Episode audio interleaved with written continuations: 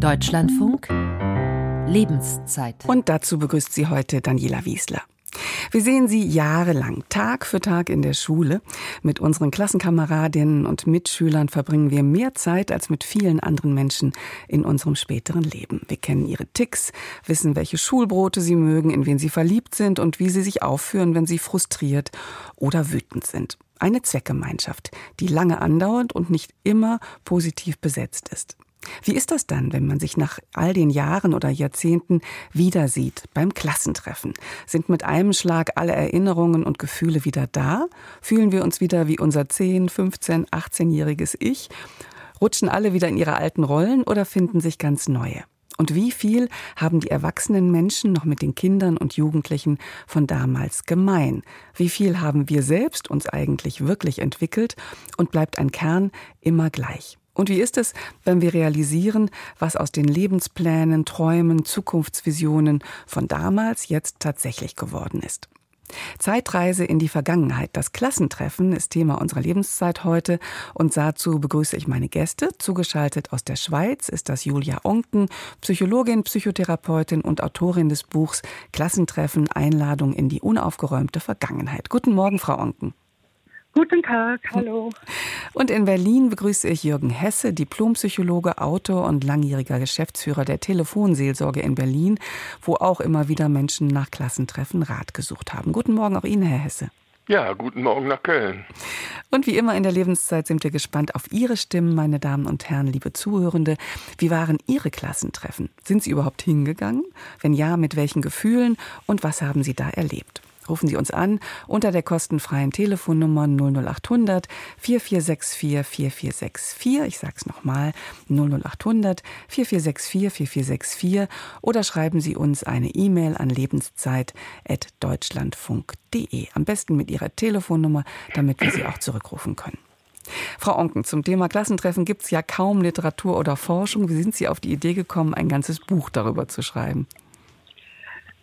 Ich habe teilgenommen an einem Klassentreffen, also an mehreren eigentlich. Aber das, was ich das, was ich dann erlebt habe im letzten, jetzt schon im fortgesetzten Alter, das hat mir dann total, also wirklich den Ärmel reingenommen, auf Deutsch gesagt. Und ich fand, und ich fand, da geht ja die Post ab mit den Bildern, die da aus der Erinnerung wieder aufsteigen. Wenn man diese Menschen sieht, mit denen man so viel Zeit verbracht hat, die ersten Freundschaften, äh, Prüfungen durchgelitten und was der Henker alles äh, ist. Also jedenfalls, da geht eine Bilderwelt los und plötzlich begreift man, was man da alles gelernt hat oder welche erweiterten Dimensionen der Welt man plötzlich entdeckt hat. Man muss sich ja mal vorstellen, wir leben zu, zuerst in der Familie in einem kleinen familiären System, da gelten bestimmte Regeln. Und jetzt kommt man in die Schule und lernt Menschen kennen und die haben andere Regeln. Die sind zum Beispiel rotzfrech, frech, die halten sich an nichts. Und plötzlich gerät so der, der eigene Wertekanon der gerät ins Wanken und vielleicht kann man da vielleicht das eine oder andere von einem anderen Kind abkupfern und denkt, das ist eigentlich gar nicht so schlecht, was er macht, oder aber auch ablehnen. Also jedenfalls lernt man beim Klassentreffen sehr viel mehr darüber, warum wir so geworden sind, wie wir sind. Hm. Und auch so ein bisschen so eine Bilanz. Ne? Was haben wir uns damals eigentlich vorgenommen? Was ist jetzt drauf geworden? Und wie sind auch Prägungen, die wir heute noch haben, wie sind die vielleicht damals entstanden? Man kann das besser einordnen. Ne? Wir, wir ja, gehen genau. da gleich noch mal tiefer drauf ein. Ähm, Herr Hesse, erstmal, was sind Ihre persönlichen Erfahrungen? Wie sind Ihre Klassentreffen verlaufen? Na, das ist schon immer eine besondere Herausforderung. Wir haben ja in der Schule, in der Schulzeit unsere Pubertät äh, verbracht. Da sind ganz besondere, besonders viele Gefühle entstanden. Und wenn man denn nach Jahren, nach Jahrzehnten nochmal ähm, mit diesen Mitspielern, Kontrahenten, also kurzum mit seinen Mitschülern sich trifft, sich austauscht, sich vor allen Dingen auch vergleicht, ja, das bleibt nicht ohne dass da etwas unter die Haut geht, dass da wieder alte Gefühle reaktiviert werden, neue Gefühle hinzukommen. Das ist schon ähm, ein absolut spannendes Erlebnis, aber es hat auch für den einen oder anderen wahrscheinlich einen Gruseleffekt äh, bis hin zu negativen Gefühlen, die aufkommen, wenn man im Vergleich das Gefühl hat, dass man schlecht abgeschnitten hat, dass das Leben es nicht so gut äh, gemeint hat, dass Neidgefühle aufkommen auf andere beispielsweise, die es weitergebracht haben, aber auch Schadenfreude in gewisser Weise, wenn man sieht, dass der Klassenbeste also nun beruflich nicht besonders toll irgendwie abgeschnitten hat, jedenfalls nicht so toll, wie er eigentlich in der Schule war. Auch darüber wollen wir heute reden, wie man dann damit auch umgeht. Wir hören mal rein, was die Menschen auf der Straße für Erfahrungen mit Klassentreffen gemacht haben. Dazu hat sich meine Kollegin Sibylle Kölmel in Göttingen umgehört. Ich habe äh, letztes Jahr nach 20 Jahren Klassentreffen gehabt. Das war total interessant. Was war es für mich? Eigentlich Neugierdebefriedigung und auch ein eigener Vergleich so mit den anderen. Ja, was ist aus mir geworden, was ist aus denen geworden? Zumal ich halt tatsächlich auch immer zu den uncoolen Jungs gezählt habe. Und ähm, das war mega interessant, dann halt einfach die erwachsenen Menschen kennenzulernen, ohne diese Streitigkeiten und Differenzen, die man als Teenager einfach hatte. Die letzten 20 Klassentreffen habe ich ausfallen lassen wegen Entfernung oder nicht können oder Lust hätte ich schon gehabt. Um die alten Mädels mal wieder zu sehen. Wir waren eine reine Mädelsklasse. Das war ja schon lustig gewesen. Vor allem, ich finde es gut, dass der Kontakt dann halt weiterhin so bestehen bleibt, dass man trotzdem immer wieder so nach einem Jahr sich mal wieder trifft und vielleicht ja doch wieder neue Freundschaften knüpft. Hervorragend, weil man sieht, wie sich die anderen auch entwickelt haben. Man kannte sich ja früher, es war so, als wenn man sich gestern gesehen hat. Ich finde es total toll, ähm, dass man eben sieht, wie die Leute sich entwickelt haben und dass es teilweise auch so ist, dass es komplett unterschiedliche Richtungen sind, wo man eigentlich gar nicht gedacht hat, dass man die in dem Feld dann sieht. Also ich habe keine Klassentreffen, ich bin viel umgezogen, deswegen war ich nie lange auf einer Schule. deswegen. Da finden sich ja definitiv Paare, sind schon geschehen oder noch nie verheiratet waren. Ja, also da findet sich einiges. Ja. Ich gehe nicht zu Klassentreffen. Es gab keine bei uns. Von Neugier und überraschenden Entwicklungen bei Menschen haben wir gehört, aber auch von großer Vertrautheit, die der ältere Herr beschrieb, als wäre es erst gestern gewesen. Frau Onken, Herr Hesse, was passiert bei so einem Klassentreffen? Was macht es auch psychologisch so interessant, Frau Onken? Vielleicht, wenn Sie noch mal äh, anfangen und noch was zu den Prägungen auch sagen. Ja, also wie ich schon äh, gesagt habe, ist natürlich das eine ganz große Bereicherung oder auch Herausforderung, wenn man plötzlich mit anderen Familiensystemen konfrontiert äh, wird. Und ich möchte da gerne etwas von, von meiner Erfahrung erzählen. Ich kann mich gut erinnern, als ich ein, ein äh, Mädchen zur Schule abholen wollte und die Eltern sah, wie die sich küssten, da bin ich beinahe in Ohnmacht gefallen, weil ich dachte, wenn das noch gut geht. Der, der Vater, der kam noch mal zurück nach ein paar Minuten, umarmte die Mutter noch einmal, küsste sie heftig auf den Mund und ich war völlig schockiert, weil meine Eltern küssten sich nicht die sprachen nicht einmal miteinander. Und da habe ich mir angefangen zu überlegen, aha, es gibt also Eltern, die sich küssen. Das ist etwas ganz anderes, als was ich kenne. Und ich muss Ihnen sagen, das hat mich sehr beeindruckt. Und da habe ich etwas gelernt von Welt, von Beziehungen, was mir vorher absolut fremd war. Also nur um zu sagen, dass dieses System, dieses familiäre System, was wir erleben mit unseren Werten, was dann plötzlich eine andere Dimension erhält und entweder erweitert oder eben, dass man es dann ablehnt oder wie auch immer. Aber das ist wirklich etwas sehr äh, Prägendes. Ähm, die, ich wollte noch mal fragen, diese Lebensbilanz, ne, die, über die wir am Anfang schon mal kurz gesprochen haben, Entwicklungen sind ja schleichend, aber beim Klassentreffen wird ja sozusagen eine Jahrzehnte alte, konservierte Momentaufnahme mit dem aktuellen Bild übereinander gelegt, richtig? Wie war man damals, wie ist man heute, wie hat man sich entwickelt, was hat man alles geschafft? Das passiert ja in, an diesem einen Abend alles beim Klassentreffen. Ja, also ich denke, dass es nicht an einem Abend geschieht, sondern dass es eine ungeheuerliche Wirkung hat, dass diese Bilder nachwirken. Und dass man da also noch einige Tage, wenn nicht Wochen, mhm. damit zu tun hat, das alles aufzuarbeiten, weil in dem Moment, wo man in diese Bilder einsteigt, wo man die Erinnerungen zulässt, da, das ist ja so, wie wenn man, wie wenn man eine Türe öffnet in eine vergangene Zeit, da kommen immer mehr und auch äh, wichtige Erlebnisse, erste Verletzungen, Verliebtheiten, sitzen gelassen worden oder was auch immer.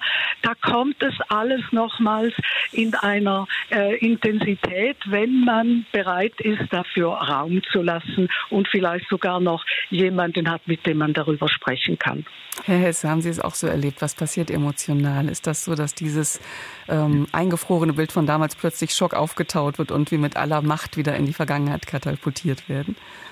Zweifelsohne, denn in der Schulzeit, in der Pubertät äh, haben wir ja ganz besonders äh, viele Gefühle, machen sehr erstmalig ganz neue Erfahrungen und ähm, daran erinnern wir uns dann ähm, in der erneuten Begegnung, vielleicht nach 10, nach 20 Jahren. Das ist ungefähr so, wie wenn man ähm, einmal einen Urlaub verbracht hat und dann 20 Jahre später an diesen Urlaubsort zurückkehrt und sich erinnert, wie dieser Urlaub war. Das Gute, aber auch das, was vielleicht nicht so toll gelaufen ist.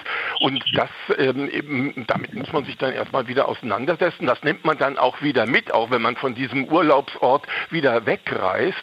Und das kann einen schon eine Weile beschäftigen, im positiven wie im negativen Sinne.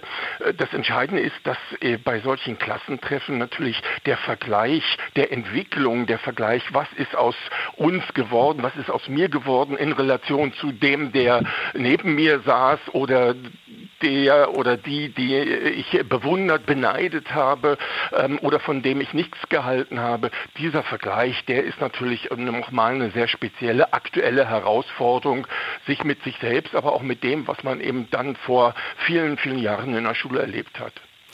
Am Telefon bin ich, ich jetzt verbunden. Ich würde da gerne noch etwas dazu Bitte sagen. kurz, Frau Onken. Äh, ja, und zwar, das hat mich jetzt gerade angeregt, an eine Geschichte zu denken. Und zwar eben so der Vergleich miteinander und unter Umständen äh, schneidet man da nicht so gut ab. Und da ist mir so etwas in guter Erinnerung. Äh, wir gingen ja immer aufs Eis und haben äh, äh Schlittschuh gelaufen und so weiter. Und dann äh, haben einige, vor allem die Buben, die hatten dann so wahnsinnig tolle Schlittschuhe und die kurften frech um uns Mädchen herum und wir hockten meistens auf dem Eis, weil die Schlittschuhe nicht hielten und weiß der Henker. Und die, die, also die waren dann so überlegen und so ganz toll und äh, wir schämten uns auch ein bisschen, aber wir verachteten sie auch. Und als ich nun einem solchen Jungen als erwachsener Mann wieder begegnete und er kam mir entgegen äh, mit, mit äh, äh Gehhilfen, da äh, ist mir das einfach rausgerutscht, dass ich sagte, ich sah ihn nämlich noch auf dem Eis mit den, mit den äh, Schlittschuhen. Da habe ich gesagt, um Gottes Willen, was ist denn mit dir passiert? Und dann sagte er diesen Satz und da waren wir mitten wieder in dieser Kindergeschichte und dann sagte er diesen Satz, sagte, blöde Kuh, wart nur mal ab, wie es dir dann geht, wenn du älter bist. Also da war die Zeitreise komplett, dann waren sie auch wieder in den alten Rollen drin. Und gleichzeitig höre ich da auch raus, ne, es relativiert sich halt auch vieles im Laufe eines Lebens, ähm, was man dann plötzlich äh, sieht, wenn man sich nach vielen Jahrzehnten wieder sieht und man hatte so ein glorreiches Bild und Menschenleben entwickeln sich ja auf, manchmal auf andere Arten, als man vorher so denkt. Jetzt aber Andreas Chuchako, der schon in der Leitung wartet. Guten Morgen, Herr Chuchako. Guten Morgen, hallo. Sie gehen auch zu Klassentreffen. Äh, ich gehe zu Klassentreffen und ich organisiere sie, genau. Das heißt, Sie, Sie, Sie, Sie haben sich zu einem Komitee zusammengetroffen oder machen Sie das als Einzelgänger? Nee, das sind ähm, vier grandiose Persönlichkeiten bei uns aus der Jahrgangsstufe und wir treffen uns immer im Sommer vor unserem, also wir treffen uns immer alle fünf Jahre zum Klassentreffen und dann wird geguckt, was man so alles machen muss, ne? dass man einen Ort findet, dass man die alten Kontakte wieder aufwärmt, ähm, wie man einlädt über E-Mail etc. etc. Das heißt, wie viele Klassentreffen haben Sie schon organisiert? Dreimal, alle fünf Jahre. Wir hatten jetzt 2023 unser 15-jähriges und wir treffen uns immer die Tage vor Weihnachten, weil dann natürlich die meisten irgendwie wieder Richtung Heimat kommen. Wie viele kommen denn da? Also um die 50 rum, diesmal ein bisschen weniger, weil viele Corona hatten. Gut, wir waren trotzdem 48, aber sonst immer so um die 55 Leute, genau. Und was war der Impuls für Sie, das zu machen, das Bedürfnis, alle wieder zusammenzutrommeln? Ähm, naja, also ich würde mal sagen, zwei Dinge. Zum einen, ähm, ich persönlich hatte eine recht gute Schulzeit und bin mit ganz vielen Menschen aus dieser Stufe noch gut klargekommen. Und das ist so ein persönliches Interesse, auch zu schauen, wie es den Menschen geht, mit denen man einfach teilweise 13 Jahre zusammen auf der Bank verbracht hat, wenn man sich seit der ersten Klasse gekannt hat. Und ähm, das andere war tatsächlich, dass wir auch noch recht viel Geld in der Abiturkasse übrig hatten, das auch noch irgendwie ja, verbraucht werden durfte. Deswegen unsere letzten drei ähm, Treffen tatsächlich noch voll auf den Nacken dieser Abikasse gingen und jo. Was erleben Sie da bei diesen Klassentreffen, wenn Sie jetzt auch schon drei haben? Wie hat sich das entwickelt? Was sind so die Geschichten, die Sie im Kopf haben? Also es hat sich tatsächlich irgendwie ein bisschen klassisch entwickelt. Ich weiß noch bei den ersten beiden, wo ähm, das Feiern doch schon auch sehr im zentralen Mittelpunkt stand und man sich einfach richtig gefreut hat, nochmal einen ein bisschen auf den Putz zu hauen, war das dann jetzt beim letzten Mal, wir waren nur essen abends, beziehungsweise wir hatten davor auch eine Schulführung in unserer alten Schule und dann das Essen, das war einfach so ein richtig wohlwollendes Gegenüber. Also ich hatte davor ein paar Gespräche mit ähm, alten KlassenkameradInnen auch, die gesagt haben, ich weiß gar nicht, ob ich komme, weil, ja, weil Schicksalsschläge einfach im Leben schon passiert sind. Ne? Also Ehen sind auseinandergegangen, Lebensvorstellungen sind nicht so aufgegangen, wie man sie früher postuliert hatte oder sich selbst irgendwie auferlegt hatte. Also so ein gewisses Gefühl der Scham war vorhanden und ich musste schon ein bisschen dagegen arbeiten und sagen, jetzt kommst du mal und probierst du und guckst du. Und es war ein richtig, also ich war, ich war mega überrascht, mit wie viel positiven Wohlwollen alle in diesem Treffen wirklich alle Geschichten auch angehört haben. Also man hat jetzt nicht irgendwie vor allem immer großartig erzählt, aber so wie man am Tisch saß, gab es keinerlei Neid, gab es keinerlei irgendwie alte Aufwärmungen von, von früheren Konflikten oder so. Es war ein durchweg tolles Treffen mit mhm. einem ganz, ganz ehrlichen Neugierverhalten am anderen. Ja. Und wahrscheinlich ist es auch ganz tröstlich, ne? ich gebe das mal an, an Herrn Hesse auch zu merken, es geht ja anderen auch so. Man ist ja nicht der Einzige, der jetzt, keine genau. Ahnung, dessen Ehe auseinandergegangen ist oder wo die Kinder nichts geworden sind oder so, sondern man merkt eben dann, okay, alle anderen haben auch ihr Päckchen zu tragen, richtig? So ist es. So ist es, genau. Und das tut also, wenn, also wir sind ja so gesehen noch recht jung nach der Schulzeit. Also wir haben jetzt noch keine 30-jährigen Klassentreffen, ne? oder die meisten Kinder sind noch recht jung bei uns, wenn, wenn denn welche vorhanden sind. Aber auch da ist es völlig in Ordnung, dass man eben nicht dem klassischen Bild entsprochen hat und jetzt schon irgendwie ähm, drei Kinder in die Welt gesetzt hat und eigentlich schon wieder durch, durch die Elternzeit durch ist und versucht, nochmal Karriere zu starten, sondern dass es wirklich komplett anders laufen darf und dass es voll in Ordnung ist, dass es so läuft. Herr Hesse, Frau Onken, ich gebe das mal an Sie beide. Hat das auch, kann das auch was Heilendes haben, wenn man gerade, wenn man vorher denkt, gehe ich hin, bin ich äh, repräsentativ genug und dann merkt man, ja, alle anderen haben auch ein Leben und das geht auf und ab. Ja, natürlich. Also ich denke, es ist äh, immer mit heilenden Momenten verbunden, wenn wir uns zurückerinnern können und wenn uns bestimmte Begebenheiten, die uns vielleicht Mühe machten, die schmerzten, da waren vielleicht auch Enttäuschungen, wenn wir die nochmals anschauen können und unter Umständen gelingt es uns sogar vielleicht noch einen tiefgefrorenen Schmerz, den wir damals nicht zulassen konnten, weil es zu schrecklich war, dass wir den noch nacharbeiten können. Und somit hat eigentlich so ein, Klassenthera äh, ein, Klassentreffen eine therapeutische Wirkung, wenn wir uns darauf einlassen, wenn wir uns auf diese Begebenheiten, diese Erfahrungen, wenn wir die nochmals anschauen und, und uns Überlegungen machen und vielleicht eben auch diese Gefühle, die da noch darunter hängen, diese Emotionen, die einfach auch noch mal niemals zulassen und so äh, verarbeiten können. Und somit hat es also tatsächlich etwas Heilendes. Es gehört ja auch zur eigenen Biografie, dass man diesen Teil äh, der Kindheit doch auch mit einbezieht und der wird äh, beim Klassentreffen auf jeden Fall äh, äh, geweckt. Das ist klar. Herr Hesse? Na, ich denke, so ein Klassentreffen hat äh, sicherlich immer zwei Seiten. Die guten Gefühle, aber eben auch die weniger guten Gefühle, Enttäuschungen, ähm, Ärger, der äh, aufkommen kann, der hochkommen kann. Es ist, äh, glaube ich, und deswegen finde ich die Metapher eigentlich ganz gut, wie ähm, die Rückkehr an einen Urlaubsort, der ja zunächst erstmal positiv besetzt ist und dennoch wird da nicht immer nur die Sonne geschienen haben und es wird auch schlechtes Wetter gegeben haben und es wird auch, wenn die, wenn der Urlaub insgesamt positiv beurteilt worden ist von vor 20 Jahren, auch plötzlich wieder in Erinnerung auftauchen, dass es da doch auch diese oder jene Enttäuschung gegeben hat. Und so wird es in der Schulzeit ja auch ähm, gelaufen sein. Und ich denke, man muss da offen sein für das Gute und für das weniger Gute. Äh, es ist eine Chance, sich zu versöhnen. Es ist auch nochmal eine Chance, sich auszutauschen.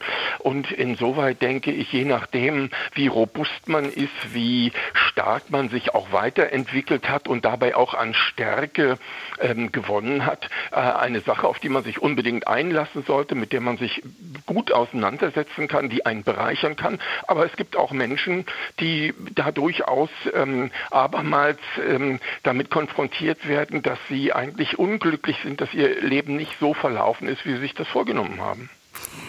Herr Chuchako, vielen ja. Dank, dass Sie angerufen haben und wir wünschen Ihnen viel Spaß beim Organisieren des nächsten Klassentreffens. Ich bin gespannt, was Sie dann wieder erzählen. Ja, gerne wieder. Ne? Ein schönes Wochenende an alle. Ihnen auch, danke. Ich würde gerne schnell noch eine Mail vor den Nachrichten zitieren, nämlich von Martha Krämer. Sie schreibt, es gab da diesen gut aussehenden Jungen, in den wir alle verliebt waren, der sich aber aus irgendeinem Grund mich als Mobbingopfer ausgesucht hatte. Hm. Ich hatte da eine wirklich schwierige Zeit, vor allem als er mir auch noch auf das Gymnasium folgte. Bei einem Klassentreffen nach zehn Jahren Abitur hat man ihn fast nicht mehr wiedererkennen können. Er hatte eine Glatze und sah richtig alt aus. Ich dachte nur, es gibt doch eine Gerechtigkeit. Ich selbst sah zu diesem Zeitpunkt endlich richtig super aus. Wir werden auch darüber gleich noch reden, auch über Geschichten vielleicht, die nicht ganz so gut, sozusagen mit so guter Genugtuung weitergegangen sind, sondern auch vielleicht, ähm, ne, Herr Hesse, Sie haben ja bei der Berliner Telefonseelsorge gearbeitet, wie das ist, wenn Menschen nach dem Klassentreffen äh, auch richtig ähm, traurig sind oder mit, mit viel mit Erinnerungen zu kämpfen haben. Das machen wir aber alles gleich. Ähm, Zeitreise für die Vergangen in die Vergangenheit über das Klassentreffen werden wir auch nach den Nachrichten weiter reden. Wir sind gespannt auf Ihre Erfahrungen dazu. Waren Sie beim Klassentreffen? Wie war das? Was haben Sie erlebt? Erzählen Sie uns unter 00800 4464 4464. Ich sage es nochmal, 00800 4464 4464. Oder mailen Sie an lebenszeit.deutschlandfunk.de, am besten mit Ihrer Telefonnummer, damit wir Sie zurückrufen können.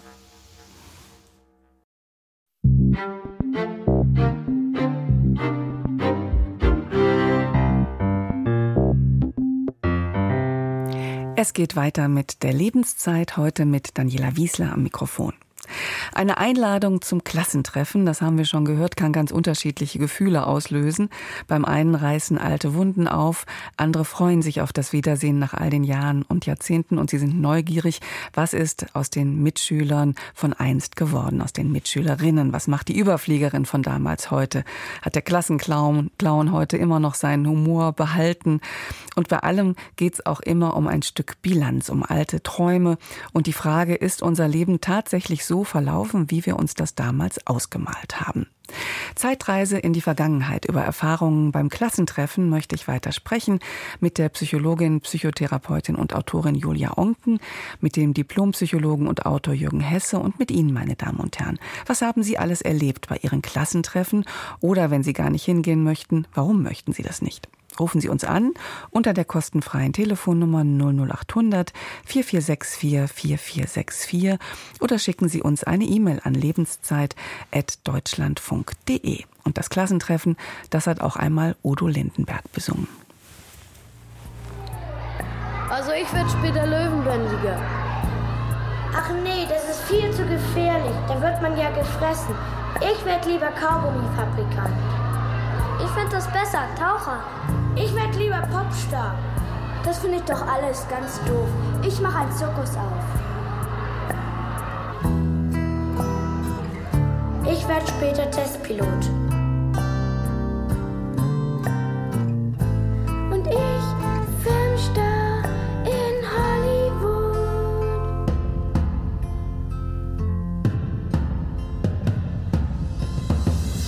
Letzte Woche war ein Klassentreffen da sah ich sie wieder. Die missglückten Helden, die jetzt Beamte sind. Die Bonnies sind Kleids von früher, jetzt als Herr und Frau wieder. Humor von damals ist leider hin. Und Fritz, der Cowboy, wurde Shepherd,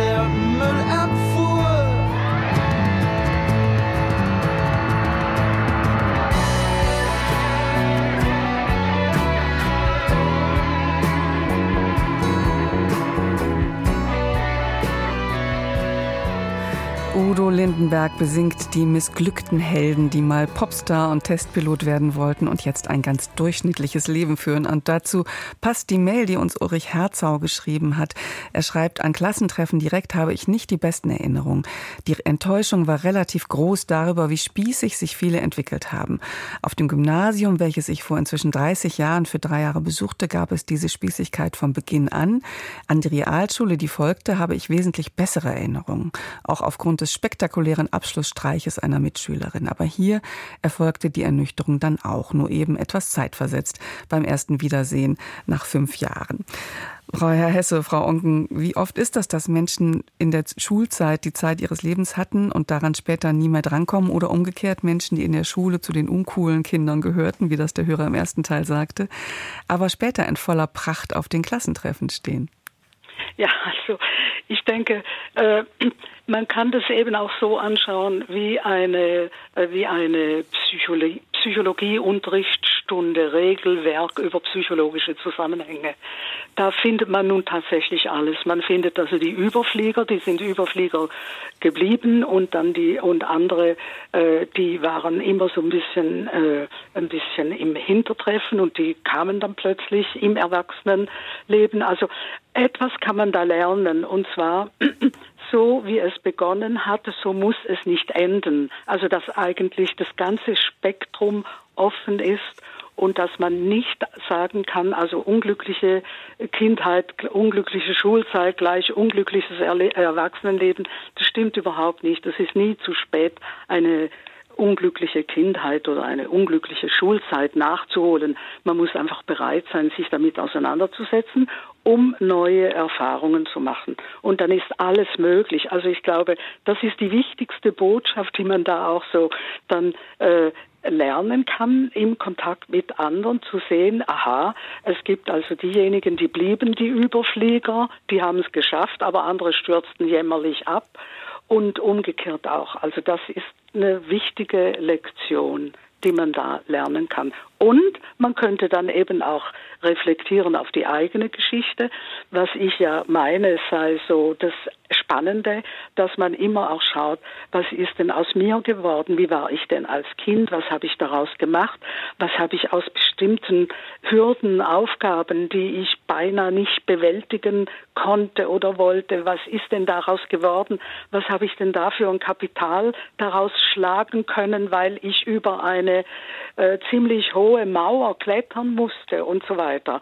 Äh, dass man also sehr viel mehr auch über sich erfährt, so wie wir geworden sind und was uns da alles beeinflusst hat, hat in negativer äh, Hinsicht wie auch in positiver. Weil das machen wir uns gar nicht so oft bewusst. Ne? Wir leben das Leben und Entwicklung passiert. Und wenn wir dann den Abgleich haben, wie wir eigentlich früher haben, dann wissen wir erst, mhm. was wir alles geschafft haben, richtig? Mhm. Ja klar, oder auch, dass man plötzlich begreift, warum man eine spezielle Richtung, ein, ein Interesse plötzlich für etwas bekommen hat. Ich würde da gerne etwas auch von mir äh, einbringen. Äh, ich habe an einem Klassentreffen den Bruder eines Mädchens wieder äh, äh, wieder gesehen und der erzählte man erzählte mir dann von seiner Schwester und diese Schwester die war leicht behindert weil in der damaligen Zeit hat man versucht, die äh, behinderten Kinder, die geistig behinderten Kinder zu integrieren. Und ich hatte diese Aufgabe, dieses behinderte Mädchen jeweils abzuholen und äh, den Schulweg mit ihr zu, zu machen. Und da ist mir eingefallen, da habe ich zum ersten Mal begriffen, was Didaktik bedeutet. Ich muss es ihr so erklären, in didaktischen kleinen Schrittchen, wenn ich bestimmte Spiele spielen wollte mit ihr, dass ich es begreifen konnte. Und da ist mir plötzlich klar geworden, das ist ja mein langes Leben, jetzt mein ständiger Begleiter, meine Faszination über alles, was mit äh, mit Pädagogik, mit Didaktik zu tun hat. Also da ist der Grundstein gelegt worden und ich bin diesem Mädchen nachträglich noch wahnsinnig dankbar und vor allem, dass man mich dazu äh, verpflichtet hat, dieses Mädchen auf dem Schulweg mitzunehmen. Hm. Herr Hesse, haben Sie ähnliche Erfahrungen? Ja, Gott, äh, es liegt auf der Hand. Die Schulzeit, äh, insbesondere in der Phase, wo wir in der Pubertät sind, hat enormen Einfluss auf uns, auf unser Leben. Also nach der Geburt und der Kindheit mit den Eltern und Geschwistern ist das wohl eine ganz wichtige Phase. Ich war kein besonders guter Schüler, habe dann aber den Schülerinnen und Schülern eine Klasse unter mir Nachhilfeunterricht gegeben, habe selbst davon sehr äh, profitiert, habe aber auch gemerkt, dass meine Art und Weise, wenn ich was selbst begriffen habe und ich es erklären darf, dass das auch anderen hilft. Das hat sicherlich mit dazu beigetragen, dass ich äh, später Psychologie studiert habe und als äh, Psychologe jetzt äh, anderen Menschen helfe, wie sie beruflich besser klarkommen, bis hin zu dem Thema, wie man Karriere macht. Also ich wäre auch beinahe Lehrer geworden, weil unser Lehrer ähm, neben dem Fach Deutsch und Englisch ähm, privat sozusagen noch Psychologie studiert hatte und das in den Unterricht reingegeben hat und das hat mich ganz zweifelsohne geprägt. Wichtig ist einfach zu erkennen, die Schulzeit ist was Besonderes und wenn man sozusagen nochmal sich rückbesinnt und so ein Treffen organisiert und ähm, sich mit den alten Klassenkameraden, alten Mitschülern auseinandersetzt, dann hat das immer auch äh, natürlich eine Auswirkung auf einen selbst. Und wenn die Schulzeit halbwegs äh, gelungen ist, halbwegs glücklich war, dann nimmt man da auch sicherlich wieder sehr viele positive Gefühle mit. Aber ähm, nichts ist ohne ähm, sozusagen auch andere Erlebnisse. Also ich spreche mal von süß-sauer. Es gibt nicht nur gutes Wetter, sondern eben auch schlechtes Wetter. Und auch das kann dann wieder aktiviert werden und man kann auch daran denken. Und insgesamt gesehen, je nachdem, wie man drauf ist, kann man ähm, sagen, mein Gott, wie gut geht es mir, wie schlecht geht es jemand anderen. Und dann hat man Gefühle des Bedauerns. Man kann aber auch eben auch sagen ähm, oder das so erleben für sich, dass man sagt, ich verstehe gar nicht, wie hat der oder die das geschafft. Und dann äh, entwickelt man vielleicht sogar auch negative Gefühle, Neidgefühle. All das gehört zu uns. Ähm, ähm, sich damit auseinanderzusetzen, ist mhm. ähm, ein Teil unseres Lebens und manchmal schafft man das äh, nicht ganz alleine. Das jedenfalls haben mir dann Anrufe signalisiert, Anrufer, Anruferinnen, die sich bei der Telefonseelsorge nach so einem Klassentreffen gemeldet haben. Nicht, weil das so toll war, sondern weil das in ihnen eine ganze Menge unangenehmer, negativer Gefühle ausgelöst hat. Reden wir gleich noch drüber, denn jetzt wartet schon in der Leitung Carsten Hammer aus Esslingen. Guten Morgen, Herr Hammer. Morgen. Hallo. Gehen Sie selber auch zu Klassentreffen? Ja, auf jeden Fall. Ähm, wir haben sehr regelmäßig alle fünf Jahre ähm, unsere Treffen. Bei dem ersten war ich nicht, aber danach regelmäßig. Seit wie vielen Jahren jetzt? Seit, oh, also vor zwei Jahren hatten wir das 35-Jährige, das wäre dann also, weiß nicht, wie viel das jetzt sind. Viele, viele Jahrzehnte. Viele, genau. äh, und bei dem letzten Klassentreffen habe ich dann äh, mich wie immer mit, mit verschiedenen mit ehemaligen Mitschülerinnen unterhalten ist, im Endeffekt ist es häufig dann immer der gleiche Kreis, der sich, der sich zusammensetzt. Da habe ich dann allerdings auch ähm, gegen Ende des Klassentreffens mit einer Mitschülerin mich länger unterhalten, mit der ich weder in der Schule noch bei den meisten vorherigen Klassentreffen oder Abi-Treffen äh, wirklich viel gesprochen habe. Und da hat sich dann herausgestellt, dass wir doch so im Laufe des Lebens einiges an gemeinsamen äh, Interessen hatten, dass wir uns beide auch sehr spannend fanden und heute sind wir ein Paar. Ein sehr glückliches Paar. Das ist ja der Knaller. Das heißt, Sie kennen sich seit fast 45 Jahren und haben sich jetzt ineinander verliebt. Genau. Wie ist das passiert? Sie haben gesagt, Sie haben sich unterhalten und also, hat das eine Vorgeschichte? Haben Sie früher schon ein Auge auf die Mitschülerin geworfen und jetzt kam die späte Chance?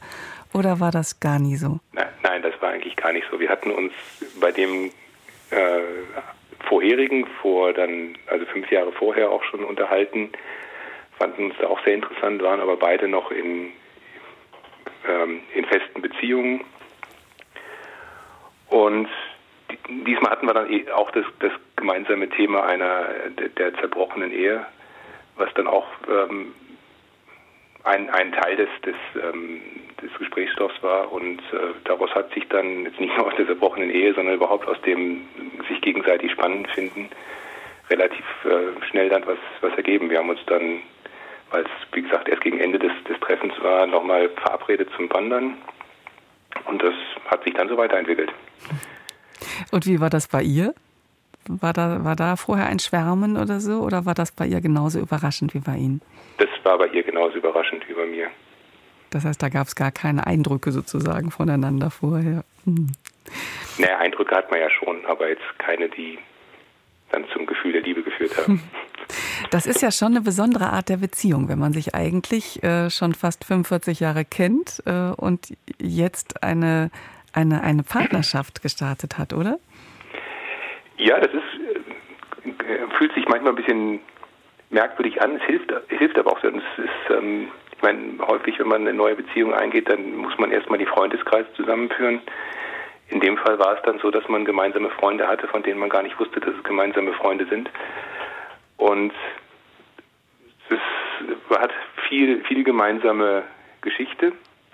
Ähm, muss aber dann auch aufpassen, dass man nicht sich irgendwie in der Geschichte verliert. Also das ist bei uns nicht passiert. Ich glaube, heute sehen wir uns wirklich auch nicht mehr als ehemalige Mitschüler, sondern wirklich als ein ganz normales Paar. Das ist ja auch eine spannende Frage. Wie viel entwickeln wir uns eigentlich als Persönlichkeiten im Lauf unseres Lebens? Oder gibt es einen Kern, der immer gleich bleibt? Und wie viel macht der aus? Wenn Sie sich jetzt gegenseitig betrachten, ist das eine ganz andere Frau als vor 35 Jahren? Oder ist da auch vieles noch wie damals in der Art der Persönlichkeit? Also wenn Sie das Bild übereinander legen und Sie sehen das jetzt nur anders. Das kann ich nicht sagen, weil ich sie ja damals als Frau nicht gekannt habe. Stimmt, Sie hatten nur einen äußeren Eindruck sozusagen. Mhm. Ja, wie ist das bei Ihnen? Wie würden Sie das sagen? Im Abgleich jetzt auch bei den Klassentreffen? Das, ob, ob ich mich im Kern, mir im Kern. Genau, welchen Kern, welcher Kern so gleich geblieben ist, wo die Mitschülerinnen und Mitschüler sagen, ja, so warst du immer schon, Carsten. Äh, oder wo sie sagen, da habe ich mich sehr entwickelt. Das ist eine sehr interessante Frage. Ich glaube, da könnten wir fast eine eigene Sendung zu machen. äh, also ich glaube schon, dass im Kern vieles auch gleich geblieben ist. Und dann halt sich viele Erfahrungen darüber gelegt haben, aber dass, dass die den Kern nicht unbedingt verändert haben. Mhm. Ich gebe das, das mal hat einfach sie auch weiter. Mal auch ganz, ganz ja? schön gesagt, Mhm. sie, ähm, weil wir dann doch unterschiedliche Biografien nach der Schule hatten und ganz unterschiedliche Dinge auch gemacht haben. Aber sie hat das mal so gesagt, wir kommen beide aus dem gleichen Stall und das stimmt. Wir haben auch, da waren auch die Elternhäuser ähnlich. Ich gebe die Frage mal rüber. Bleiben Sie noch mal in der Leitung. Ich habe noch eine Frage an Sie gleich, aber an Julia Onken, Jürgen Hesse. Ähm, wie ist das mit, dem, mit der Entwicklung und dem Kern? Ja, also ich denke schon, dass wir so irgendwie etwas mitbringen. Ob man das jetzt äh, mehr so aus der transzendentalen Ebene betrachten will oder mehr aus der materialistischen, also irgendwie gentechnisch oder so. Aber so etwa eine konstitutionelle äh, Grundanlage, kann man schon sagen, ist da. Aber dann kommt natürlich die ganze Sozialisation. Also dann wird quasi dieses, die, das, was wir mitbringen, wird dann bespielt. Und was sich dann dann aus dem herausbildet, das sind wir dann letztendlich. Aber ich glaube schon, dass da so etwas ist, was, was wir mitbringen und äh, was man vielleicht nicht so genau benennen kann. Herr Hesse, haben Sie das auch mal erlebt, dass sich so zwei Menschen nach so langen Jahren wiedersehen und dann ein Paar sind nach all der Zeit? Ich persönlich für mich nicht, aber die Geschichten kennt man und dazu gibt es ja auch mittlerweile schon Filme und äh, Sachen, die man im Fernsehen sehen kann. Also so ein Treffen ist hoch emotional und da gibt es offene Rechnungen und neue werden gemacht und insoweit ist das eben immer eine besondere Form der Auseinandersetzung mit sich, mit seiner Vergangenheit und mit den Rollen, die man wahrgenommen hat, die eigene, aber auch die der anderen. Äh, und da ist es nichts Außergewöhnliches, wenn ich das mal so pointiert sagen darf, wenn dann auf dem Klassentreffen geknutscht wird oder plötzlich sich neue Paare bilden und gemeinsam das Fest verlassen. Also das Entscheidende ist, glaube ich, dass eben Klassentreffen eine Art kleiner Höhepunkt ähm, unserer Gefühlswelt sind, der aktuellen, aber eben auch der vergangenen. Und die vergangene, glaube ich, hat da einen ganz großen, wichtigen Anteil an unserem Leben. Wir wollen uns mal kurz verdeutlichen, dass die Weichen in der Schulzeit gestellt werden. Sicherlich, also bringt man äh, Gene mit, äh, Erbgut und natürlich, wo man aufwächst, die ersten Jahre sind auch wahnsinnig wichtig, aber äh, letztendlich der Schulabschluss und die dann sich sich anschließende Ausbildung äh, machen ja sehr viel aus, was uns dann als sogenannte Erwachsene hier in unserer Gesellschaft das sein lässt, was wir sind. Und es hat ja, ähm, Herr Hammer, auch so eine besondere Vertrautheit. Nur man kommt ja in diesen Raum wahrscheinlich rein nach fünf Jahren und denkt, äh, wer sind diese Menschen? Und nach kurzer Zeit ist man sich so vertraut, dass man eben auch sehr offen miteinander redet, richtig? Ja, absolut. Wenn Sie mal allgemein drauf gucken, wie hat sich das entwickelt? Sie haben gesagt, alle fünf Jahre haben Sie sich getroffen. War die Stimmung immer anders oder standen andere Themen im Mittelpunkt? So alle fünf Jahre hat sich durch dieses Strunzen, mein Haus, mein Auto, meine Pferdepflegerin, hat sich das verändert oder war das nie da? Das war wahrscheinlich am Anfang da, wahrscheinlich am ersten stärker. Also meine, meine Partnerin sagt auch, dass, dass sie das so empfunden hat am Anfang, dass es stärker war. Das ging dann nach mein Haus, mein Auto, mein Boot. Ähm, ich glaube, es war fast eher dann so meine, meine Kinder. Oder Nicht-Kinder? Oder Nicht-Kinder. Und jetzt die letzten sind sicherlich nochmal reflektierter geworden, weil dann auch die ersten, wie ja bei uns auch, die ersten Brüche so im Leben drin sind. Und man da auch mehr merkt, man hat nicht mehr so die ganzen Gestaltungsmöglichkeiten, die man direkt nach dem Abitur hatte oder vielleicht noch ein paar Jahre danach und das Leben ein bisschen mehr reflektiert. Das hat sich insofern qualitativ eher noch verbessert, ja, obwohl ich es nie unangenehm fand. Prima. Vielen Dank, Herr Hammer, dass Sie uns Ihre wirklich wunderschöne Geschichte erzählt haben. Grüßen Sie Ihre ehemalige Mitschülerin, jetzt Partnerin. Alles Gute. Mache ich gerne. Vielen Dank. Genau. Tschüss. Äh, tschüss. Und wir gehen direkt weiter zu Frau Paulsen, die auch aus Esslingen anruft. Das ist jetzt aber auch ein großer Zufall. Hallo, Frau Paulsen. Sie haben aber nichts mit Herrn Hammer zu tun. Nein, nein, nein. ja, ich, ich wollte erzählen, äh, also ich war, in, als ich in der Schulzeit war, ging es mir sehr schlecht und ich habe mich immer als Außenseiterin gefühlt und nicht unbedingt gemobbt, sondern einfach als nicht dazugehörig. Das hatte mehr mit, das hatte mit mir zu tun, vielleicht war es auch Wechselspiel, aber das hatte, hatte viel mit mir zu tun und mit meiner Entwicklung. Und dann hatten wir Klassentreffen später und das war so völlig anders. Es hat so gut getan. Die Rollen haben überhaupt keine Rolle mehr gespielt. Auch Leute, mit denen man vorher vielleicht weniger zu tun hatte. Das war, das war einfach nicht Thema. Es war auch nicht Thema mein Haus, mein äh, Auto und sonst was, sondern es waren einfach schöne Begegnungen. Hm. Das fand ich einfach toll. Das wollte ich gerne erzählen. Das heißt, wie war das für Sie mit dieser, Sie sind wahrscheinlich mit ein bisschen Aufregung dann auch hingegangen, ne, wenn Sie diese Mobbing-Erfahrung ja, ja, ja. hatten, oder? Ja, ja, sicher. Ja.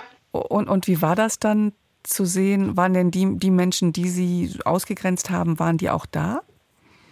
Ja, also es war auch nicht so, also ich denke mir, es war ein Wechselspiel. Natürlich war das ein ausgegrenzt werden, aber es war ja auch ein, also mir ging es einfach auch nicht gut. Hm. Von, von mir her. Also das, das geht gar nicht mal um Schuld, sondern das sind ja einfach Rollen, die man so entwickelt. Die waren da und gerade mit denen habe ich mich sehr gut verstanden. Hm. Es war überhaupt kein Thema mehr. Hm. Eins war unangenehm, das war relativ am Anfang. Es gab so einen Lehrer, es gab so einen Lehrer, der gerne so der Held war, so, so, was man so typisch als Deutschlehrer empfindet. Und der hat dann bei dem ersten, beim ersten Klassentreffen oder beim zweiten, da war, äh, hat er sich so ein bisschen, also wir waren in, einem, in, einem, in, einer Gast, in, einem, in einer Gastwirtschaft und der hat sich dann so ein bisschen abseits gesetzt und hat dann immer so einzelne Lieblingsschüler zu sich berufen. Und das war wirklich sehr unangenehm. Aber das war wirklich nur von diesem Lehrer her. also es war richtig, das war, also das war sehr typisch. Aber ansonsten höre ich ganz viel sozusagen auch dann Frieden machen mit der Vergangenheit, ähm, weil sie die anderen Menschen wieder gesehen haben und gemerkt haben, dass sich alle auch entwickelt haben, richtig? Ja, ja, mhm. also das war, es war einfach, ich fand halt auch schön, es war wirklich kein, kein so ein, was man so oft eben mit Klassentreffen verbindet, äh, so, so ein Abchecken, na, was ist, was ist.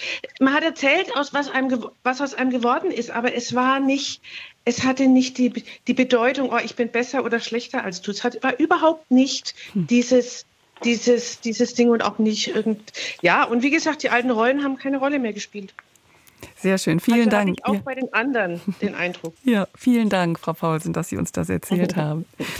Ich würde gerne noch vor den Nachrichten äh, einige Hörermails vorlesen. Andreas Dirking hat uns ähnlich geschrieben, wie Sie es gerade beschrieben haben, dass die Rollen sich gewechselt haben. Ähm, ich bin vom Klassenclown und Schulschwänzer zum Professor als einziger. Die Klassenbesten sind abgestürzt, viele sind leider schwer krank, die hässlichen Entlein zur Schönheit geworden. Wir treffen uns inzwischen jedes Jahr am ersten Samstag im Juni, jedes Jahr, und haben viel Spaß und großes Vertrauen. Und ich würde gern noch Waltraud Fritz zitieren, die schrieb, ich hatte kürzlich das 40-jährige Matura-Treffen. Leider bin ich nicht hingegangen. Mit gemischten Gefühlen traf ich diese Entscheidung. Ich hatte auch wirklich schon einen anderen Termin, den ich nicht absagen soll, soll, wollte. Wie wichtig ist es wirklich für das Gewordensein, nochmal hinzuschauen auf die Klasse. Beim nächsten Mal gehe ich jetzt hin, weil ich neugierig bin. Meine Freundinnen haben mir nur Gutes erzählt und waren sehr euphorisch nach dem Treffen. Da bin ich ein wenig traurig, nicht hingegangen zu sein sein. Und ich würde gern noch Christel Walker äh, zitieren. Sie schreibt, ich hatte mit meinen nunmehr 70 Jahren ein Klassentreffen und zwar anlässlich der sogenannten goldenen Konfirmation. Natürlich ging ich hin. Bei einem Mittagessen stellten wir uns einander vor. Ich war aufgeregt, die meisten verheiratet, teilweise waren auch die Partnerinnen dabei, gut situiert. Da ist dann schnell bei mir der Teil angesprochen, der sich weniger wert fühlt. Unverheiratet, alleinerziehend gewesen, Teilzeit beschäftigt, mit kleiner Rente. Es wurden Erinnerungen ausgetauscht ähm, und äh, ganz im zu anderen äh, war ich zwar eine gute Schülerin, jedoch sehr schüchtern und habe mich mit dem Kontakt schwer getan. Eine Mitschülerin war immer extrovertiert ähm, und da blieb sie erstmal, blieb ich erstmal in den Vergleichen hängen. Und das hat sich beim anschließenden Spaziergang aufgelöst, äh, Austausch mit vertrauteren Frauen.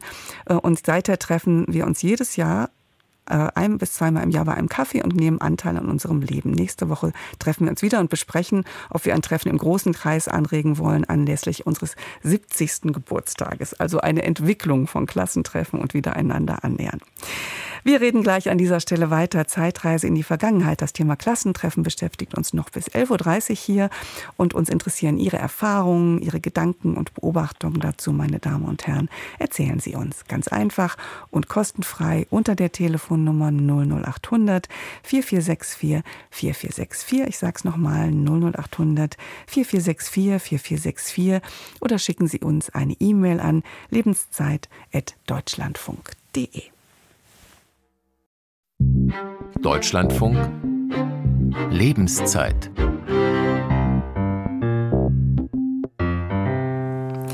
Willkommen auch zum dritten und letzten Teil der heutigen Lebenszeit. Heute mit Daniela Wiesler am Mikrofon und dem Thema Zeitreise in die Vergangenheit. Zu Ihren Erlebnissen und Erfahrungen beim Klassentreffen können Sie uns noch ganz rasch mailen an lebenszeit.deutschlandfunk.de oder Sie wählen die kostenfreie Telefonnummer 00800 4464 4464 und da hat sich auch vor der Sendung schon gemeldet Mario Stallbaumer. Wir hatten erst vor wenigen Wochen unser 15-jähriges Abi-Treffen. Und ähm, erstmal war total erfreulich, dass äh, da immerhin etwa die Hälfte unseres damaligen Jahrgangs zusammenkam. Und ähm, was ich an diesem Abend als sehr besonders empfunden habe, war, äh, dass da von Anfang an eine große Vertrautheit äh, im Raum war. Und äh, dass da ja sofort so ein Gefühl war, dass man anknüpft an diese langen gemeinsamen Jahre, die man äh, zusammen auf der Schule war. Und dass da so ein schönes Gefühl von, von Gemeinschaft war und alle meine Sorgen im Vorfeld über den potenziell anstrengenden Smalltalk, den man äh, da vielleicht äh, führen müsste, haben sich gar nicht bewahrheitet, sondern ja, es war ein total schöner und ausgelassener und äh, vertrauter Abend. Und äh, ja, ich würde das sofort wieder machen. Also eine so große Vertrautheit, die plötzlich da ist und äh, gar nicht so viel äh, äh, gegenseitiges Konkurrieren. Das haben wir jetzt hier gehört. Und wir gehen jetzt weiter direkt zu Frau Stemmer aus der Nähe von Frankfurt. Guten Morgen, Frau Stemmer. Guten Tag. Was war Ihr Impuls anzurufen? Äh, mein Impuls anzurufen war, dass äh, äh wir schon so alt sind und 1967 Abitur gemacht haben und seit Jahrzehnten Klassentreffen machen, die eigentlich immer intensiver werden und ähm, inzwischen jährlich. Auch mit Rücksicht auf Klassenkameraden, die zum Beispiel körperlich nicht mehr so fit sind, dass die Programme entsprechend gestaltet werden. Wir treffen uns jedes Jahr für vier Tage. Vier Tage, das ist aber vier eine Tage, lange Zeit. Also mit drei Übernachtungen und mit Programm und mit viel Zeit, aber auch für Gespräche untereinander. Wie viele Menschen kommen dann? Ähm, also wir waren ja sowieso nur 20 beim Abitur, davon nur fünf Mädchen, zu denen ich auch gehöre. Äh, wir Mädchen sind immer komplett, wir sind auch alle fit. Ähm, es kommen inzwischen auch Partnerinnen mit von den Jungen, also immer in Gänsefüßchen. Äh, und äh, eine ist sogar dabei, die Witwe eines äh, unserer Klassenkameraden, der das über Jahrzehnte organisiert hat und dann äh, krank geworden ist und relativ schnell verstorben ist. Also uns sind auch teilweise Partnerinnen ans Herz gewachsen sozusagen. Es gibt ein paar, die nicht kommen, aber die haben sich auch relativ früh dann ausgeklinkt. Die passen auch einfach nicht. Sind Sie die ganze Zeit mit diesen Menschen befreundet gewesen oder ist das durch diese Klassentreffen so, dass das erst wieder intensiviert wurde? Also wir wohnen von Norwegen bis zum Ammersee in ganz Deutschland. Wir sind nicht in Norddeutschland geblieben, wo wir Abitur gemacht haben. Wir haben immer alle voneinander gewusst, was wir unser Leben lang über so machen. Aber die meisten treffe ich äh, nur bei dem Klassentreffen jedes Jahr ähm, mit, den, äh, äh, mit den Mitschülerinnen. Also wir waren ja nur fünf insgesamt und mit dreien davon, also zu viert, sind wir nach wie vor auch sehr gut miteinander befreundet, obwohl wir ganz woanders leben im Land.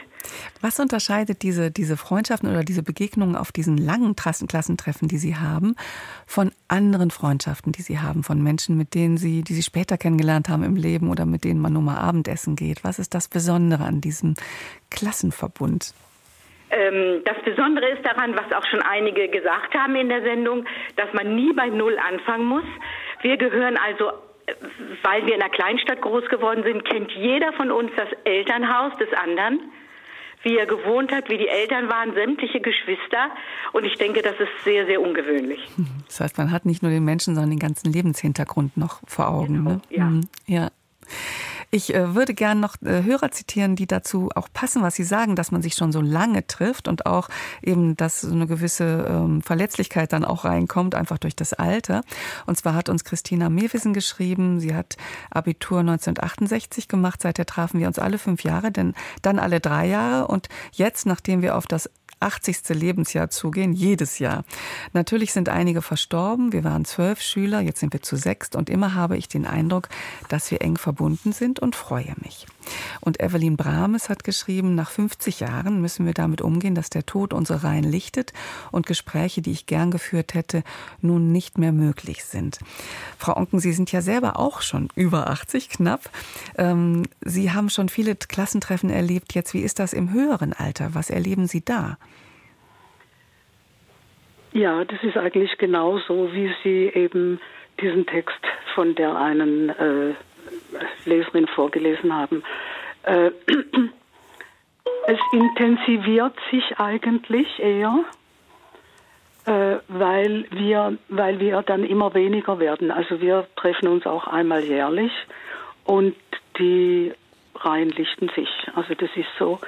Und jetzt kommen andere Themen, aber ich möchte auf etwas noch hinweisen, was mir ganz wichtig ist, was auch gesagt wurde, äh, die Vertrautheit. Also man hat sofort eine Vertrautheit, man muss die nicht mehr herstellen und man ist in einem, äh, wie soll ich sagen, man ist so aufgehoben in einem, äh, in einem Verbund von Gleichgesinnten. Wir haben die gleichen Erfahrungen oder ähnliche Erfahrungen gemacht. Wir haben gemeinsam bestimmte Erlebnisse erlitten oder durchgemacht und das verbindet. Und dann im Älterwerden auch zu sehen, dass wir jetzt auch in der Lage sind, über Dinge zu sprechen, über die Endlichkeit, über was möchte ich noch mitnehmen, vielleicht in ein nächstes Leben äh, gibt es irgendwie so eine ein seelisches Handgepäck, was man sich schnüren könnte, was man unbedingt nicht verlieren möchte und so weiter.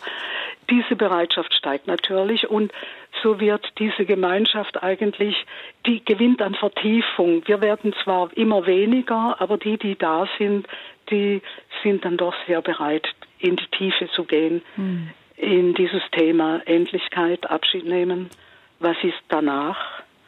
Und dann auch diese unterschiedlichen Perspektiven kennenzulernen, die wir haben. Die einen, die, die davon ausgehen, nachher ist eh Schluss und andere, die denken, na nein, ich komme wieder mhm. und so weiter. Und das ist sehr schön. Man fühlt sich da aufgehoben, also eigentlich so wie in einem alten Baumbestand, der so gewachsen ist und der einem auch beschützen kann.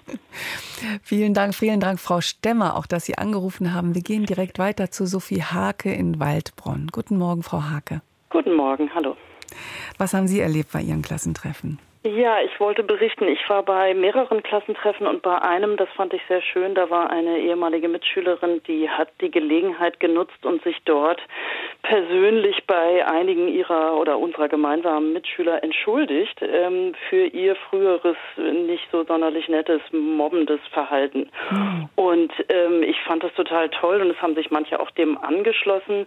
Und es war wirklich ein schöner Moment, dass man einfach gemerkt hat, gut, wir sind jetzt erwachsene Leute, wir denken und reflektieren anders über uns als Jugendliche und unser Verhalten. Und ich fand das super. Es wurde auch gut angenommen. Also es war sehr bereinigend und, und gut. Und man hat vielleicht auch gemerkt, das Mobbing war gar nicht so schlimm, wie man das selber vielleicht in Erinnerung hatte als Mobbender. Ähm, Oder es wurde auch ein bisschen runtergespielt jetzt mit der Altersweisheit. Vielleicht auch das, aber jeder hat sozusagen mit dem Alter das auch äh, ja entweder verdrängt oder oder äh, verändert sich der Blick darauf. Jedenfalls, ich fand das eine tolle Gelegenheit und wollte eben auch den früheren Mobbing-Opfern Mut machen, doch zu einem Klassentreffen zu gehen, weil ich diese Chance eben sehe, dass man sich ja nochmal neu positioniert und vielleicht auch verträgt und Dinge ausräumen kann, die vielleicht doch so ein bisschen noch aus der Vergangenheit herumschweben. Hm. Dazu passt auch, was äh, ähm, noch zwei Hörerinnen äh, geschrieben haben. Elke Jessen-Klingenberg schreibt nämlich, zu Klassentreffen kommen nur die Menschen, die halbwegs zufrieden sind mit ihrem Lebenslauf. Die Menschen, die nichts vorzuweisen haben, die kommen sowieso nicht.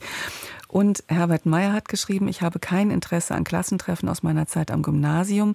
Den weit überwiegenden Teil der Mitschüler und auch Lehrer möchte ich nie wieder sehen, weil ich in den 70ern als Arbeiterkind gemobbt wurde. Einem Mitschüler, auch Arbeiterkind, ist es nicht besser ergangen.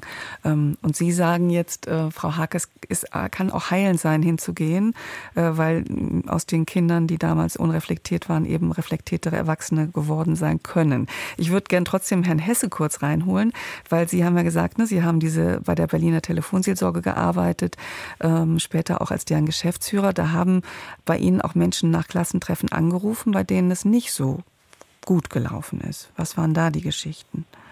Ja, das, was eben die Anruferin schon auch berichtet hat. Ähm, es gibt äh, dann ähm, Besucher des Klassentreffens, die sich auch selbstkritisch reflektieren oder andere, die denen, von denen sie sich äh, geärgert, äh, gestört, gemobbt gefühlt haben, zur Rechenschaft ziehen. Also das heißt, Konflikte können aufbrechen, aber es ist auch eine Chance, dass diese Konflikte bereinigt werden, dass man verzeiht, dass man um Vergebung bittet und die Menschen, die dann bei der Telefonseelsorge anrufen, sind sicherlich eher die, wo das nicht so toll gelaufen ist, äh, in der Schule, aber auch später im Klassentreffen.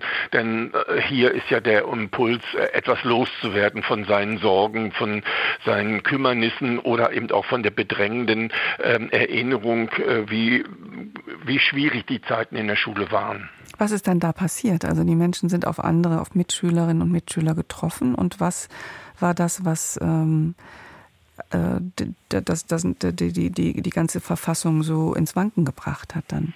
Na, einmal gab es einfach unangenehme Erinnerungen aus der Schulzeit, ähm, dass man irgendwie von der Gruppe abgelehnt wurde, gemobbt wurde, würde man heute sagen.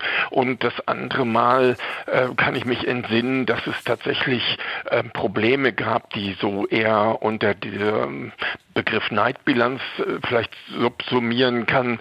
Äh, das heißt also, man selbst ist ähm, im Laufe der Zeit eher abgestürzt, nicht nur gesundheitlich, sondern eben auch äh, materiell, also finanziell, beruflich. Und ähm, das schmerzt dann natürlich ganz besonders, wenn man sieht, ähm, Schüler, die gar nicht so gut waren, haben steile Karrieren hingelegt und das vergleicht man dann mit sich und fühlt sich vom Leben sozusagen nochmal zusätzlich bestraft. Mhm. Frau Onken, was ist da? Was ja, sind da die? Ich würde da gerne mhm. noch etwas dazu sagen. Mhm. Ich glaube, Ausgrenzung, ausgegrenzt werden, schlägt tiefe Wunden.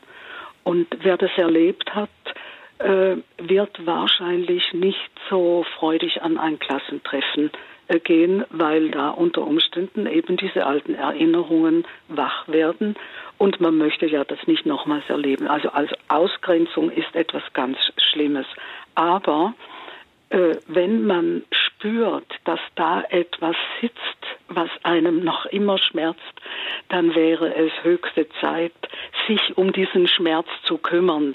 Aber ich glaube nicht, dass dann die Heilung wäre an diesem Ort, wo die Menschen sind, mit denen man das er erlebt hat, äh, dass dann dieser Ort diese Heilung bringen könnte. Aber vielleicht könnte man mit jemandem darüber sprechen und diese alten äh, kränkenden, schmerzenden Erinnerungen einfach mal äh, in Worte fassen und durch dadurch, dass sie in Worte gefasst werden, dann eben auch diese alten Tränen unter Umständen aus sich herauslösen. Mhm. Und somit hätte dann eben das Klassentreffen auch noch indirekt einen Sinn, auch wenn man nicht hingegangen ist. So hat man doch irgendwie dann erlebt, ja, da gibt es noch etwas nachzuarbeiten.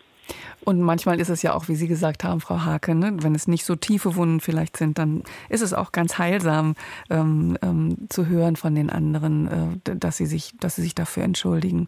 Ähm, ich ich habe gerade dieses Bild im Kopf. Ähm, manchmal kann ja auch die Chance eines Klassentreffens sein. Manchmal hat man ja auch ein negatives Bild von sich selbst über Jahrzehnte, dass man sich für unattraktiv vielleicht gehalten hat oder uninteressant war in der Schule. Und im Abgleich, im Gespräch mit den ehemaligen Mitschülerinnen erfährt man, dass die äußere Wahrnehmung eine ganz andere andere war. Haben Sie da sowas auch erfahren, Frau Hake? Ja, also bei mir war es eher so, dass ich äh, tatsächlich mein eigenes Verhalten auch als als negativ mobbend oder oder nicht besonders freundlich zu meinen Mitschülern zum Teil in Erinnerung hatte und dann äh, habe ich aber gemerkt bei den Treffen, dass das offenbar nicht der Fall war. Die haben mich also auch Leute, mit denen ich definitiv nicht befreundet war oder die ich irgendwie ähm, äh, ja, die nicht zu meiner Clique sozusagen gehörten, haben mich sehr freundlich aufgenommen und haben das eigentlich äh, revidiert und hm. dann war ich auch positiv überrascht. Damit hatte ich nicht gerechnet. Das, von daher war das für mich schön. Also Abgleich Selbstbild, Fremdbild nochmal. Genau. Ja. Vielen Dank, dass Sie angerufen haben. Gerne. Und wir gehen direkt weiter nach Bayern zu Frau Leihmeister. Guten Morgen. Ja, hallo, hier ist Birgitta. Birgitta Leihmeister, haben Sie, haben Sie auch teilgenommen am Klassentreffen? Ja, und zwar bin ich letztes Jahr 60 geworden und jetzt habe ich gesagt, jetzt gilt es. Und ich war wirklich nach 40 Jahren das erste Mal auf dem Klassentreffen. Und, ähm, und da waren nur fremde hab, Menschen. ich habe sie nicht erkannt. Ich habe sie wirklich nicht wiedererkannt. Und es war so unglaublich. Ich habe mein Poesiealbum in meiner Hand gehabt und mein Fotoalbum und ich wollte sie erkennen, aber ich habe wirklich viele, also ungefähr die Hälfte, nicht mehr erkennen können. Und das war eine ganz spannende Geschichte. Man, äh, viele Vorgänger haben das gesagt. Man fängt wirklich da an, wo man aufgehört hat. Und das kann ich wirklich bestätigen. Ja.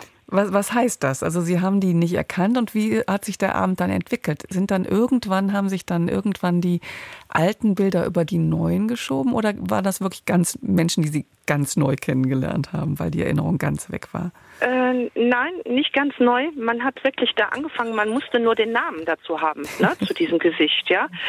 Äh, wir haben dann eine Liste gemacht, wer saß wo, ja, im Klassenzimmer, damit man irgendwo wieder so ein Bild bekommen hat. Und wir haben es nicht ganz zusammengekriegt, aber ähm, größtenteils die, die da waren, äh, die haben sich dann auch wieder positionieren können im Klassenraum. Und das war ganz spannende Geschichte. Da waren dann, ich sag jetzt ein General, der in ganz vielen Kriegsgebieten war und ich als, äh, sag ich mal, als Künstlerin, die einfach auch dieser Sache treu geblieben ist. Und das war eine ganz spannende Kombination mit allem eigentlich, ja. Waren da viele Überraschungen dabei auch? Oder wie Sie sagen jetzt so, da sind Dinge, die haben sich so weiterentwickelt, da sind Leute gereift in ihre Persönlichkeit oder waren auch Sachen dabei, wo Sie dachten, hätte ich nie gedacht? Nee, es war wirklich eine Vertrautheit, muss ich schon sagen. Ähm, bei einigen, wo ich sage, Mann, ist ein ganz attraktiver Mensch geworden, ja. Also so, wo man sagt, Mann, das war so, so ein kleiner, der eigentlich auch Mobbing ist ja eigentlich auch oft Thema gewesen, wo man den gesagt hat, ach, das ist der kleine Manfred, ähm, mit dem wollen wir nichts zu tun haben. Und wo man dann sagt, boah, der hat sich aber toll entwickelt, ja. Ähm, ja, also deswegen, man kann das schon gut verstehen. Da war dann dieser Vorgänger, der sich dann in die andere Partnerin oder Klassenkameradin verliebt hat. Also alles ist möglich. Ja? Der kleine Manfred also, hätte heute auch große Chancen. Die kleine Manfred hätte große Chancen gehabt, ja. Sehr schön. Vielen ja. Dank, dass Sie angerufen haben, Frau Leimeister, ja, und, und davon erzählt mich. haben. Es war eine ganz spannende Geschichte hier mit dieser Klassen, Klassentreffen. Ja, und ich kann es jedem nur noch empfehlen. Also lieber aufraffen, auch wenn man mit einem mulmigen Gefühl hingeht und sich erstmal das Ganze anschauen. Das ist Ihr Appell. Vielen Dank. Ich würde gern äh, vorlesen, Andreas Eger schreibt von ganz besonderen Klassentreffen. Unsere Abiturklasse Jahrgang 1986 trifft sich seither jährlich in einer Villa in der Toskana. Das bedeutet, mit der Ausnahme der Corona-Zeit haben wir uns nun 35 Mal in dieser wundervollen Gegend getroffen. Die Teilnehmenden kommen von überall her und es ist das jährliche Highlight. Klassengemeinschaft kann sich auch auf solche Weise manifestieren. Es hat durchaus therapeutischen Charakter. Wir waren eine Klasse, die den zweiten Bildungsweg beschritten hat. Nahezu jeder hat sich auf seine Weise verwirklicht. Kein Neid, keine Konkurrenz. In den vielen Jahren haben wir uns gegenseitig begleitet und gestützt. Und nach Realisierung unserer Familiengründungen und Karrieren gehen es nun, gehen wir nun so lange gehen wir nun alle so langsam in den Ruhestand und es gibt keinen sichtbaren Endpunkt, uns nicht mehr zu treffen. Doch eben den einen, der uns alle trifft. Und ähm, Professor Roland Niedner, Niedner würde ich noch gerne zitieren. Der hat geschrieben, nach dem Abitur trafen wir Klassenkameraden uns erst nach knapp 50 Jahren wieder. Die alte Vertrautheit war sofort wieder da und die Wiedersehensfreude so groß, dass wir uns daraufhin alle zwei Jahre an jeweils verschiedenen Orten über drei Tage trafen. Und jetzt, seit wir alle über 80 Jahre alt sind, Abi ist 62 Jahre her, treffen wir uns jährlich. Diesmal organisiere ich unser Treffen in Schwerin. Das Schönste ist die unglaubliche Harmonie untereinander zum Teil unter Einbeziehung der jeweiligen Ehehälfte. Diese Treffen sind einfach schön. Und wir gehen ganz schnell noch zu unserem letzten Hörer, Herr Geiges aus der Nähe Baden-Baden. Guten Morgen, Herr Geiges. Guten Morgen. Ähm, ich habe auch diese Erfahrung gemacht, die die Autorin berichtet hat, dieses Reflektieren. Und so wie das, was Sie gerade eben vorgelesen haben, ähm, Abi-Jahrgang 86 bin ich auch. Und ähm, nur zur Info, ich habe vor, ich bin jetzt 57 und habe vor genau 50 Jahren habe ich eine Sehbehinderung entwickelt, ähm, die sich natürlich jetzt die progressiv verläuft und die halt immer mehr zunimmt. Und wir haben uns jetzt quasi fast nach 40 Jahren wieder getroffen. Wir hatten zwar früher, früher schon Treffen, aber jetzt jüngst wieder ein Treffen nach circa 40 Jahren, dieser Abiturjahrgang. Und ich bin natürlich mit einem sehr positiven Gefühl hingegangen, aber meine Wahrnehmung war halt Erstens, dass sich diese Klicken, die sich damals gebildet haben, heute wieder gebildet haben. Sprich, die Leute, die sich damals nichts zu sagen hatten, die hatten sich heute auch nichts hm. zu sagen. Mhm. Ähm, das war das Negative. Das Positive war durch meine Behinderung und durch meine demenzkranke Mutter, die mittlerweile verstorben ist, ähm, konnte ich so die Geschichten der anderen Mitschüler hören. Die eine hatte drei Kinder, eins ist verstorben. Die restlichen Kinder können nach Hause nicht mehr kommen wegen Trauma. Die zweite hatte eine demenzkranke Mutter, die musste aber viele unangenehme Entscheidungen treffen, wie künstliche Ernährung, ja, nein. Der dritte hatte auch wieder drei Kinder mit unterschiedlichen Krankheiten, worüber die Ehe in die Brüche ging. Und ich arbeite jetzt 35 Jahre lang trotz meiner Behinderung sehr gut.